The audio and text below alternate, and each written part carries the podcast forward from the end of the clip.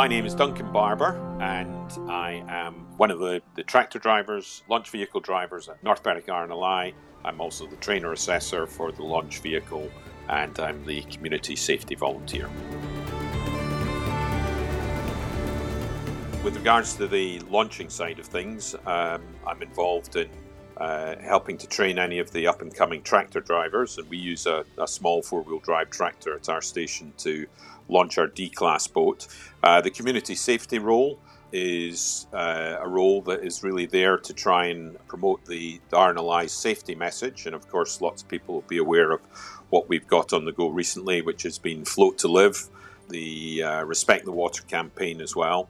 It's speaking to people about that, uh, answering questions because you know it's a small station in a in a very very busy seaside town. We get lots and lots of people coming in and asking questions about you know what they can do around the area. Where's it safe to go swimming, for instance? Good paddle boarding areas. Are there any riptides? So it's kind of about getting that message out.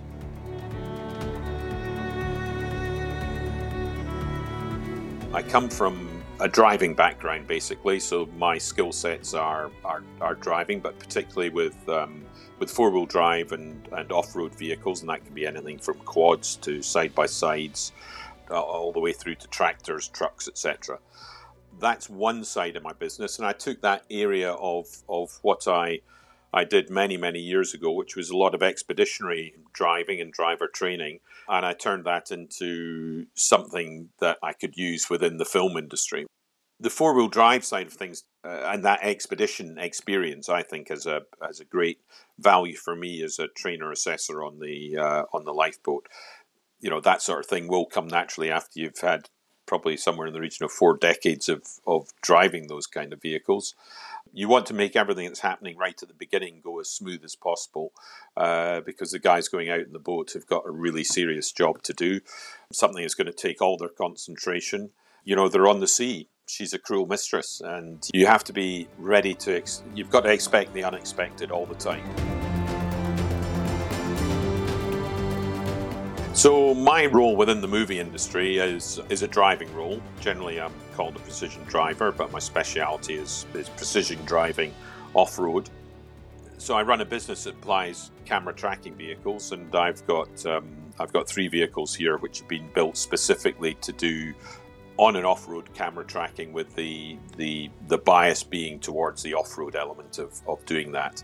So my job there is to basically get the camera that's mounted on my vehicle into position with the subject that we're filming, and that could be anything from a a person walking along a beach, a dog running, uh, horses. I've even tracked peregrine falcons coming in to take a, a lure off the hand of a their handler sitting on top of my vehicle. So it can be all sorts of things. Thinking back movie wise, iconic moments for me Braveheart, which was the first big movie that I worked on, on the Battle of Stirling sequence, which was actually shot out in Ireland. One of the specific shots was uh, the Battle of Stirling charge down the hill towards the English uh, troops who were sitting there with their pikes ready to skewer the horses. One of the other movies I worked on, which uh, kind of got another iconic um, section to it, would be Goldeneye.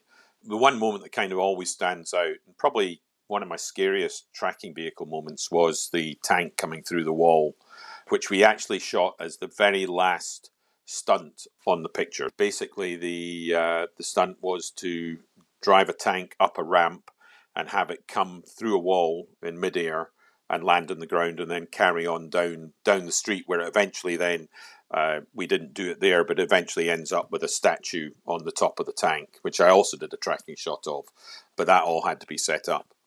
So the the whole thing was very critical. The tank had to hit the the ramp at a specific speed, so all the way down the runway. They had guys with stopwatches who, on the shout of action, would press the button and set the stopwatch off. And at each point, the tank had to have hit that stopwatch at the right time. If it didn't, they aborted the stunt.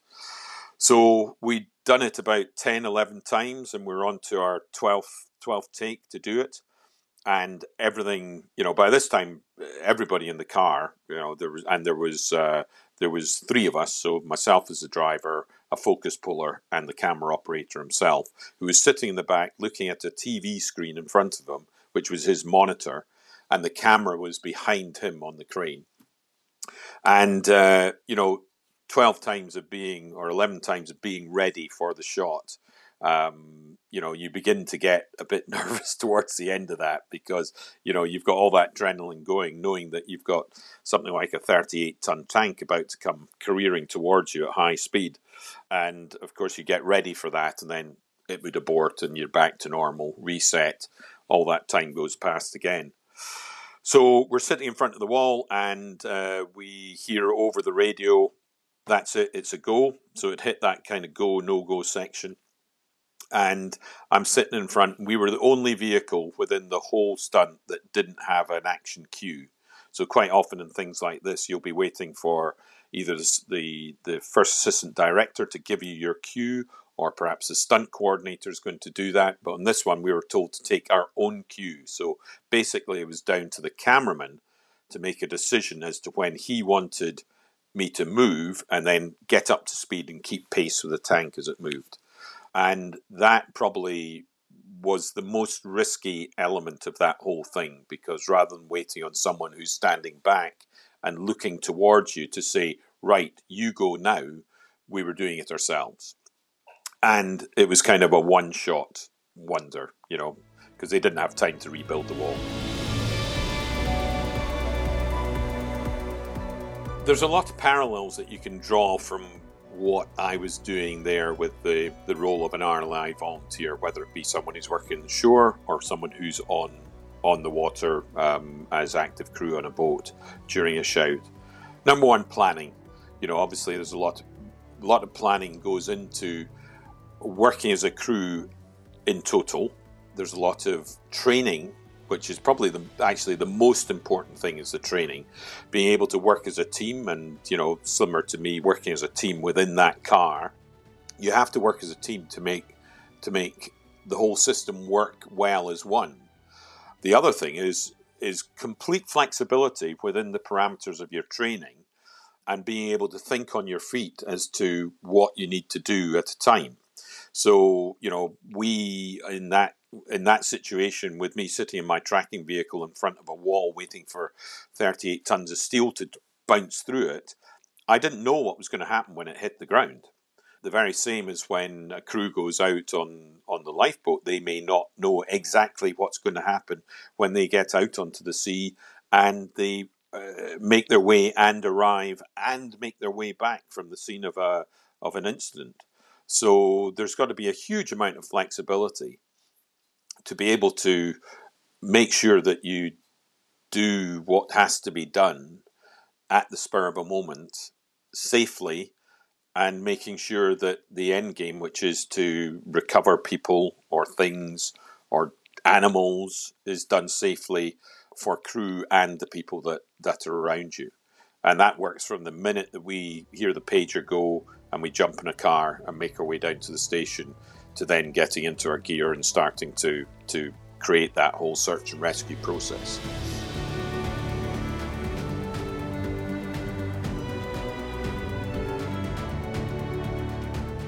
Hello, this is Louise Minchin. You've been listening to the RNLI's 200 Voices collection. To hear more remarkable stories, head to rnli.org slash 200 voices or subscribe to RNLI wherever you get your podcasts. Thank you for listening.